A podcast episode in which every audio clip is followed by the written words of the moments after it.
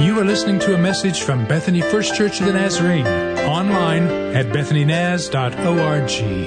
It's great to see you on this Labor Day weekend. Congratulations to all of you who are in labor. We celebrate with you. What do you do with life's big questions? I was in Dallas several months ago, and I was with a group of people there who are passionate about helping people engage with others in conversations about life's big questions. Does life have purpose? Is there a God? Why does God allow pain and suffering? Can you know God personally? Is the Bible reliable? Is Jesus really God? Is Christianity too narrow? Those are the kind of questions people are asking in our world today. And I came home and I began to pray about my preaching plan for this year, and I decided to spend some time talking with you about these big questions in life.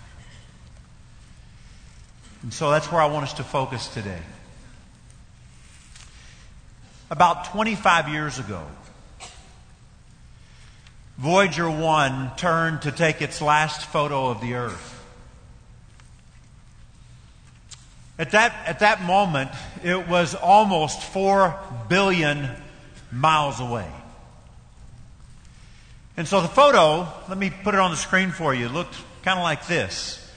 Um, just show you this picture that was taken now almost twenty-five years ago. There's a circle around a dot. And that dot is the Earth. There was a, a man who's, astrono- who's an astronomer. His name is Carl Sagan. And he, and he wrote about that dot. And I think you've probably seen the dot by now, so we can go back. For those of you who are maybe too young to have studied Carl Sagan, or maybe are not familiar with him, I don't want to mislead you. He's not a person who in his life professed to be a Christian. In fact, he professed to be agnostic. But as an astronomer, he saw the vastness of creation. And he saw the Earth in comparison to the vastness of creation. And he said, look at that dot. That's here. That's home. That's us. On it, everyone you love, everyone you know, everyone you've ever heard of, every human being who ever was, lived out their lives on that, on that dot.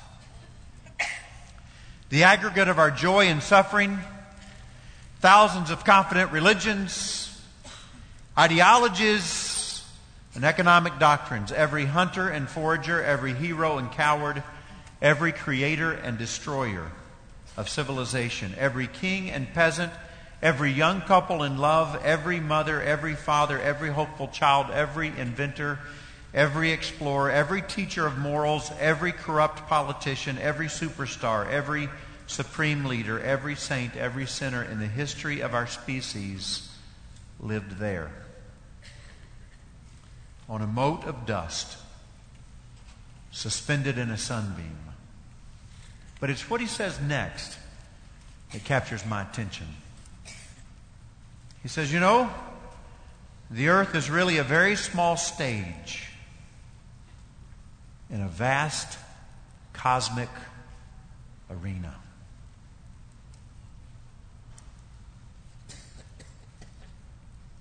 God is so big. Creation is so vast. He is so far beyond, rather, even our own understanding.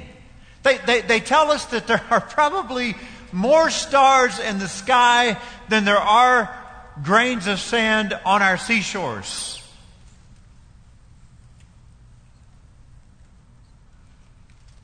With the Hubble telescope, we have decided that we can't even begin to number the galaxies. And so this universe, the totality of matter and energy, known or either unknown to man, it's all God's. The Bible says God created the heavens, God created the earth. And this is what amazes me, that God, who created all of this, who is so vast and so big and so great that I can't even begin to comprehend, He created me. And He is personal. He desires a relationship with me. Now get this. And He has a plan, a reason, a purpose for my existence. Go figure. Too much for me to grasp. That the God who created the heavens and the earth is personal and desires a relationship with me and has a plan and a purpose and a reason for my very existence. I will live my life and die and never fully comprehend all of that. So, meaning, purpose. Now there's, there's a subject that we all are interested in talking about. So whether you're young or old or rich or poor, or regardless of what continent you were raised on, or the color of your skin, or your personality traits, or your hobbies or interests, everybody, everybody has inside themselves a desire to understand why they were created, to understand the meaning of their life, the purpose of their life, the reason of their existence. Everybody has a desire for that. Why, why was I created? Why do I occupy space on this planet? What is the reason for my life? What is my purpose in this world? What is the meaning of my life? Why do I exist? We all, we all are very interested in that conversation. It's a conversation a guy in the Old Testament whose name was Solomon was also very interested in. In fact, he was tormented by it, it seems to me. When I read his words, they seem like very sad words. He's looking for meaning. He's trying to find purpose. He's trying to find reason for existence. And so let me take you to one of his writings. It would be the book of Ecclesiastes. And we'll start with chapter one, verse one, okay? Ecclesiastes chapter one, verse one, and we'll read the words of Solomon. So we'll put the words on the screen for you, okay? The words of the teacher, son of David, king in Jerusalem. King David was his father. He succeeds him as king. And I feel like I've jumped ahead a little bit. I want you to feel a freedom to open your Bibles. Um, you might want to leave your Bible open in your lap. If you're kind of new to carrying a Bible and you're looking for Ecclesiastes, if you go to the very middle of the Bible, that would probably be the book of Psalms, then Proverbs, then Ecclesiastes, okay? We're in chapter one and we're in verse one. So the words of the teacher, son of David, king of Jerusalem. And then he begins. He says a word that he will say thirty-seven more times in this book, meaningless. Because that's what he finds in everything that's under the sun. No meaning. Meaningless, meaningless, says the teacher. Utterly meaningless. Everything is meaningless. What do people gain from all their labors here on this Labor Day weekend? What do people gain from all of their hard work at which they toil under the sun? Generations come and generations go, but the earth remains forever. The sun rises. The sun sets and hurries back to where it rises.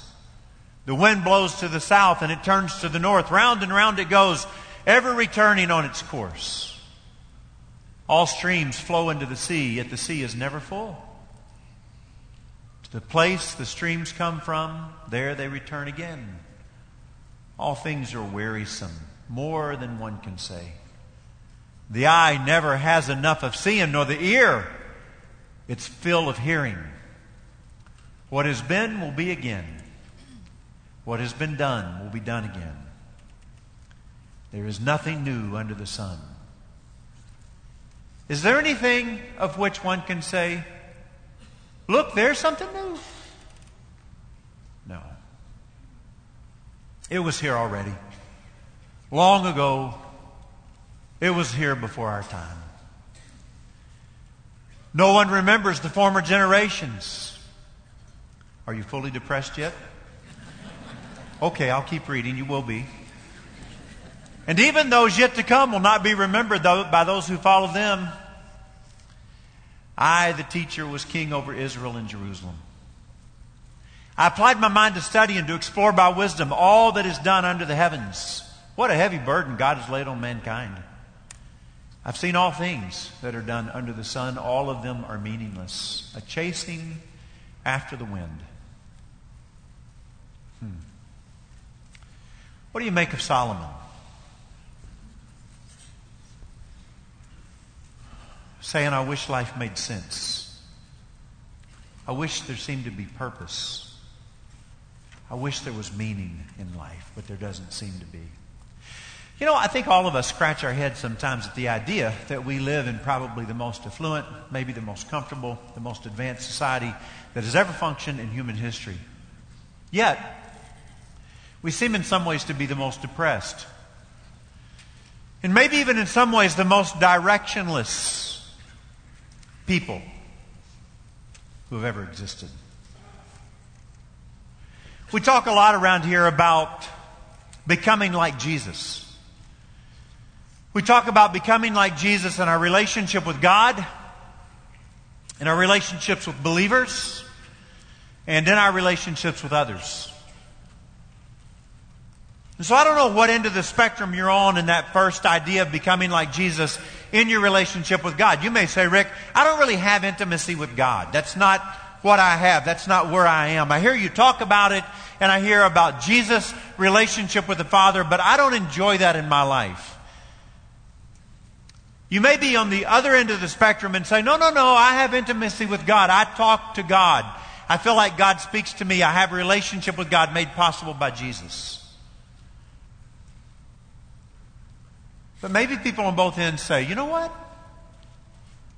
I sometimes think about purpose, and sometimes I think about meaning in life.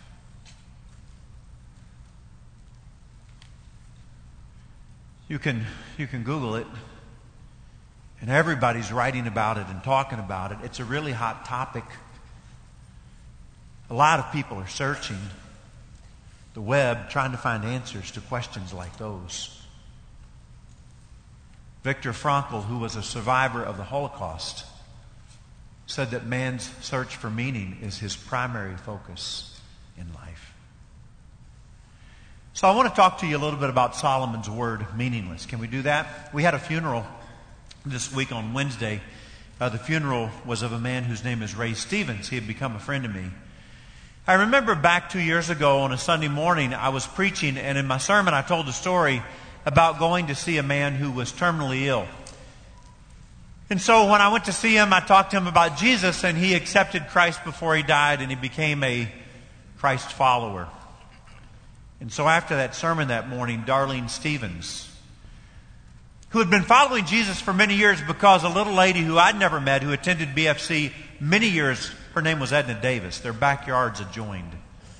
And Edna Davis would go witness to Darlene Stevens about Jesus. Darlene became a Christian. And for years she prayed for Ray. And that morning she came and she said, you talked this morning about a man who's terminally ill that you went to see, and you talked to him about Jesus, and he became a Christian. My husband is terminally ill, and he is not a Christian. Would you come and talk to him? And so I said, sure. I'd love to come and talk to him. And so you never know what it's going to be like when you, when you go. You know, it, the wife invited the pastor. Is that a good thing? I don't know. This guy was nothing but kind to me. In fact, he invited me, please come back. And so I did, again and again and again. But I did not lead Ray Stevens to Jesus. His wife, Darlene, led him to Jesus. One night she says, Ray, would you like to pray to be forgiven of your sin and ask Jesus to change your heart and to follow him and be right in your relationship with God? And he said, I would. And so Darlene, after all of those years of praying for a husband, she led him to the Lord. To that point in his life, you would say that Ray was only living for the things of this world. The only problem with that is simply this, that everything in this world is fleeting and passing. It does not last. And so when you leave, unfortunately, you have nothing to take with you when you go, because your life has only been about what is in this world. The Hebrew word for meaningless, that we translate meaningless, is havel. You might find it interesting to note that havel means vapor or breath. Vapor. It's like uh, there's You can't It's gone. Well, it was just there. I saw it. And now it's just, it's just a vapor that appears, but then it, it kind of vanishes. And Solomon said, that's what life is like to me when I look at pleasure and when I look at wealth and when I look at knowledge and wisdom. It seems like it's nothing I can grab onto. It's nothing that brings real meaning to life. It's the idea of something that is passing or, or something that is fleeting. And so thirty-eight times in the book of Ecclesiastes, he uses the word in this negative tone that I'm not finding anything in life. When I look at wealth and when I look at pleasure, and I've tried it all, believe me, he says, I've built houses and gardens and I've planted reservoirs and vineyards and I've got men singers and women singers and man dancers and women dancers and I've got a harem, the delight of a man's heart. I denied myself nothing my eyes desired. I mean, I've got it all. I'm still empty. I'm still searching. Surely there's more to life than this. Surely there's meaning somewhere, right?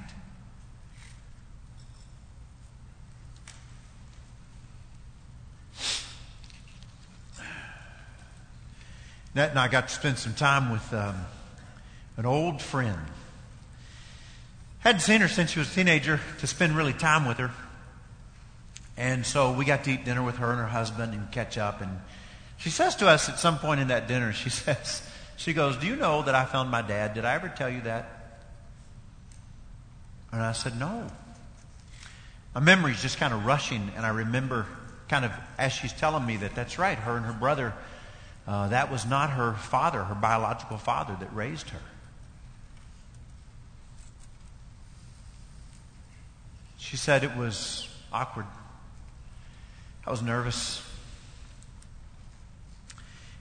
And she said immediately, since he hadn't been in my life since I was two, I'd heard nothing from him. My brother was one. He immediately started to give reasons and apologize. And I just stopped him and said, "No, it's not about that. I didn't find you so I could find out why you left. I found you because I want to be in your life. I want you to be in my life. I think God wants us to be in each other's lives." She talked about this the sense she had lived with for years and years and years. And although it was very difficult for her mother when she started to search for her dad, she said, "I felt like I had to know where I came from. I've kind of heard all my life, how do you know where you're going if you don't know where you came from?" I think that concept is pertinent to our discussion this morning. I think you've got to start with where you came from. If I got to think about where's my life going, what, what is the meaning of my life, what is the purpose of my life, what is the direction my life should take, then I think I've got to turn around and say, well, where did I come from?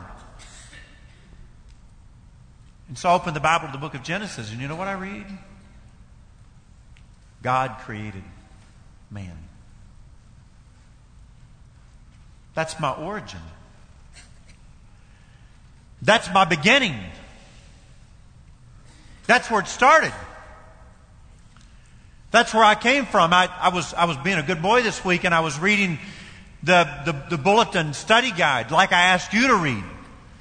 And I was praying for the city. I was praying yesterday morning that God would that God would send the right people into the different cultures of our city to reach the people of the city.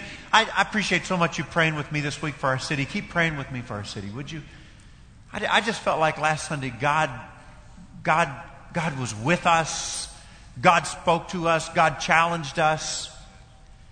And and I read what many of you read yesterday morning from that study guide, Acts seventeen. That, that God formed the world and everything in it. And from one man, He created all nations of men. And God decided when they would live and where they would live. Can you believe this? God decided when I would live and what part of the world I would live in. He did that so we would reach out to Him and seek Him, Paul says, because in Him we live and move and have our being. God created us. This is where it started. C S. Lewis implies that, that we're all looking for meaning and purpose, but we're looking somewhere other than God. We're all looking for meaning and purpose, but we look for somewhere other than where we all started, where we came from. Let me let me give you some of his words, okay? I'll put them on the screen for you, but I think I think these are very helpful, and I want to share them with you this morning, all right? C S. Lewis says, uh, all that we call human history, money, poverty, ambition, war, prostitution, classes, empire, slavery, almost fell. All that we call human history is the long, terrible story of a man trying to find something other than God to which will make him happy. The reason why it never can succeed is this: God made us. Invented us as a man invents an engine. A car is made to run on fuel, and it would not run properly on anything else. Now, God designed the human machine to run on himself. He himself is the fuel of our spirit. We're designed to burn. Or the food our spirits were designed to feed on. And Lewis concludes, there is no other. So why, why tell me, do you, do you think that, that we live as if there is another? And we go looking at the other. And we go searching somewhere else.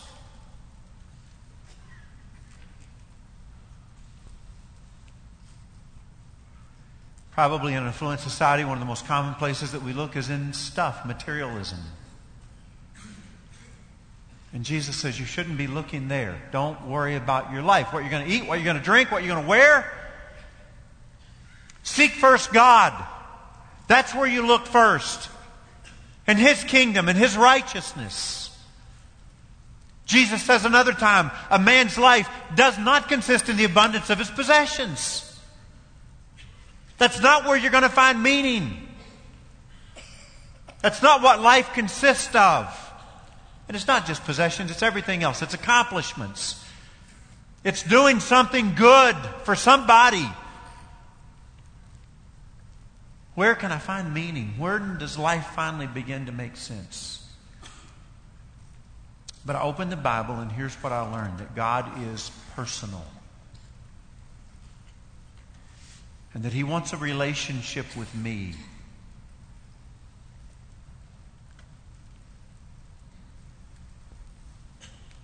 How do I get a relationship with God in light of my sin?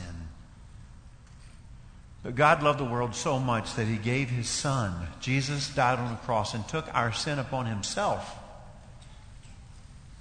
Now that which separates me from God, my sin, it can be moved out of the way, and I can communicate clearly with God and have a relationship with Him. And not only is He personal and He wants a relationship with me, but He has a plan, a purpose for my life. And I want to talk to you for a few minutes about that plan and that purpose that He has for us.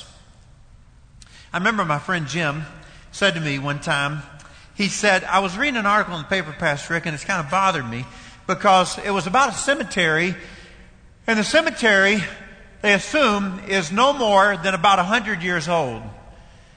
But somehow the cemetery, cemetery was neglected, and out of respect for the deceased, they would like to know who was buried at the cemetery, and so they're trying to get people to come around and say, yeah, we had ancestors buried there. But nobody, nobody, he says, remembers who was buried in the cemetery, and it was only one hundred years ago. And then he looks at me and he grins and he says, I guess one hundred years after we're gone, nobody remembers us. Solomon says that feels meaningless to me. He actually says it this way. I read it to you a moment ago. Nobody remembers the former generations. And the generations that are going to come, the ones who follow them, they won't remember them either. You just live and die. What do you gain for your labor?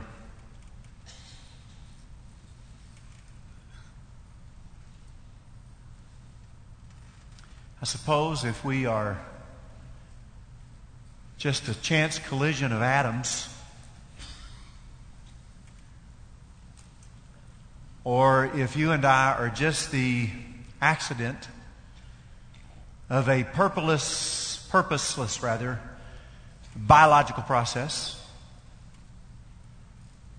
I suppose if death is really the end and there isn't any more after that, I guess life is meaningless, isn't it? But I've heard another story, and I give my life to telling the story.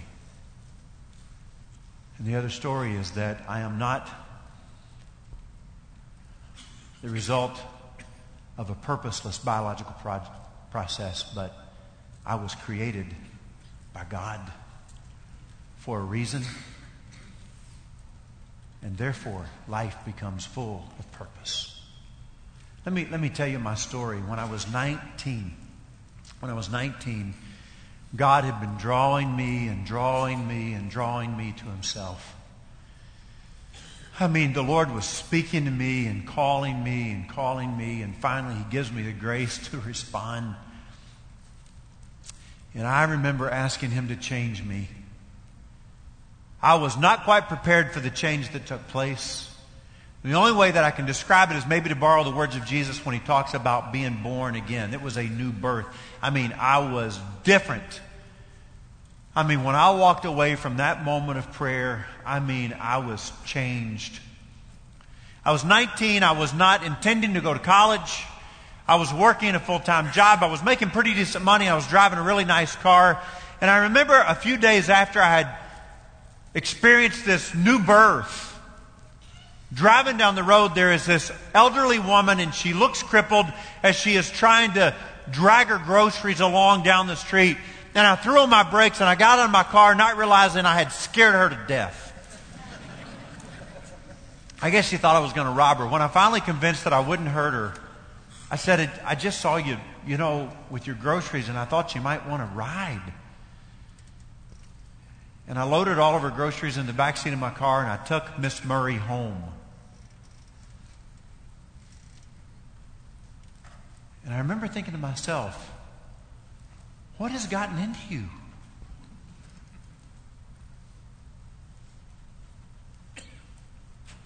Some, somehow, I desired and wanted to be an extension of God's love and mercy and grace.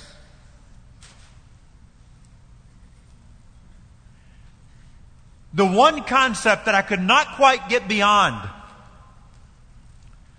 was that all of a sudden my life was full of purpose. I had more than I could ever dream of getting done to do.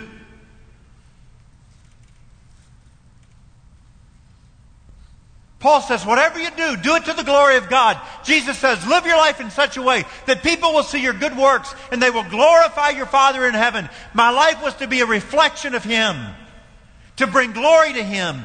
And I would live all of my life knowing that I would never get that done. All of a sudden, I grasped purpose like I had never grasped purpose before.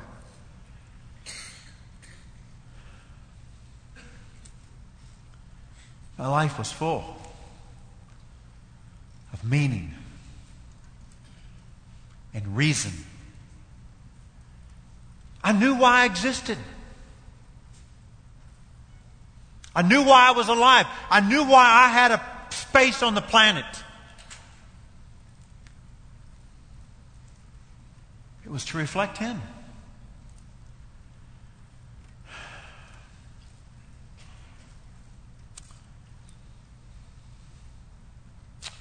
Well, I think I'm done. I think that's all I have to say. Solomon. Solomon kind of summed it up like this. Now, all has been heard. The conclusion of the matter is this. Fear God. Keep His commandments. The, the key is the phrase he kept using, under the sun. There's not meaning under the sun. There's meaning somewhere else. And it's when we find our place in God.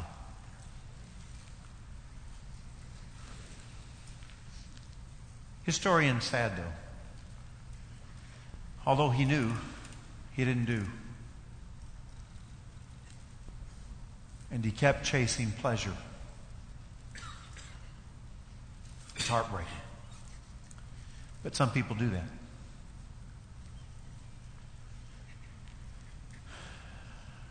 And they die empty.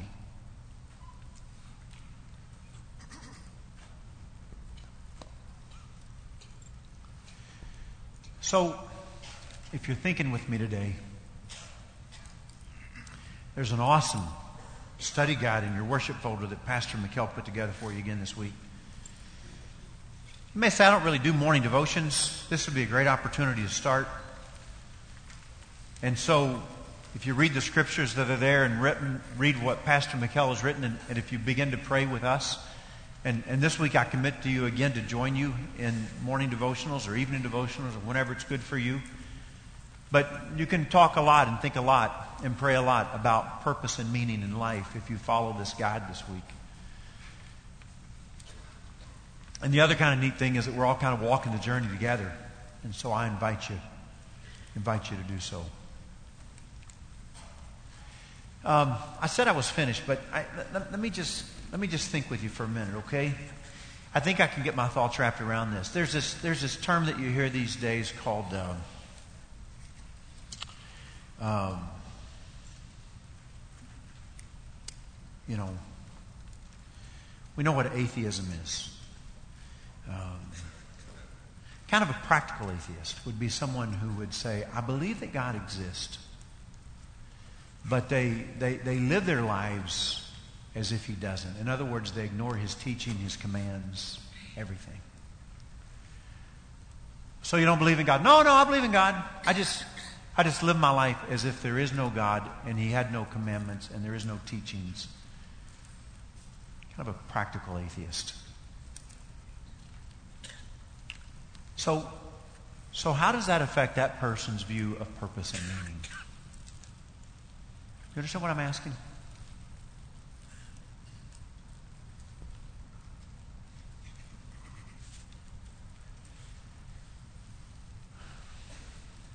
Man.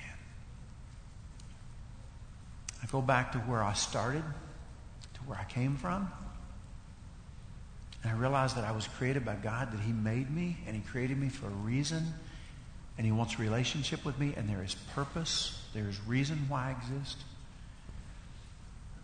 And so I live my life now until I'm finished to glorify him, to honor him.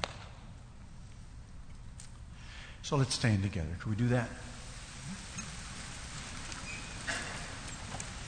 Harlan's going to come and uh, we're going to sing a song about how well this very personal God knows us. And so this morning um, we'll end with uh, an opportunity to pray. You can pray where you're standing, uh, or you can pray uh, here at the altar. If you come to the altar to pray, it doesn't mean that you're becoming a member of our church. It just means you're finding a place to pray. That's it. That's all it means. And so this morning, if you would like to come and pray about something that's happened in your mind during the sermon, maybe God is speaking to you, and you want to pray in response to God's word this morning, you're welcome to do that. I invite you to do that.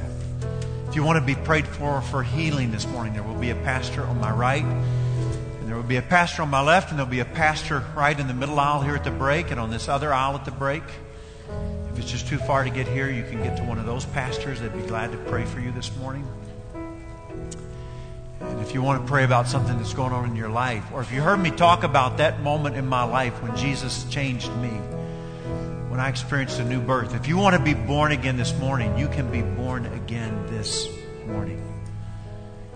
And so I invite you to take some time before you go to talk to the Lord. I think it's the most important thing you can do today is just to spend a few moments talking with him. Let's sing, let's pray together. I have a man. Oh,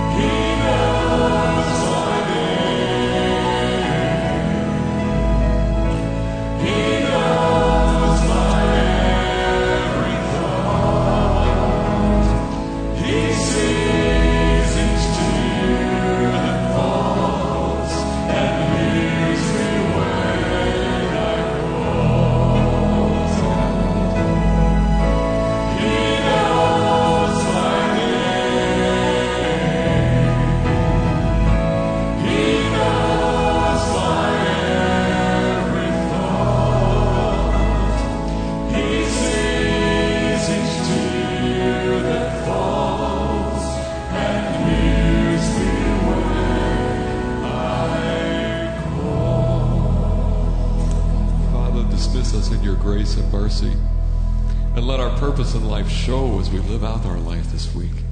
May people know that we are yours and you are ours. And may we give you glory in all that we do and say. In Jesus' name, amen. Amen. God bless you. Go quietly as you go. Thank you. You have been listening to a message from Bethany First Church of the Nazarene. Visit us online at bethany naz dot org.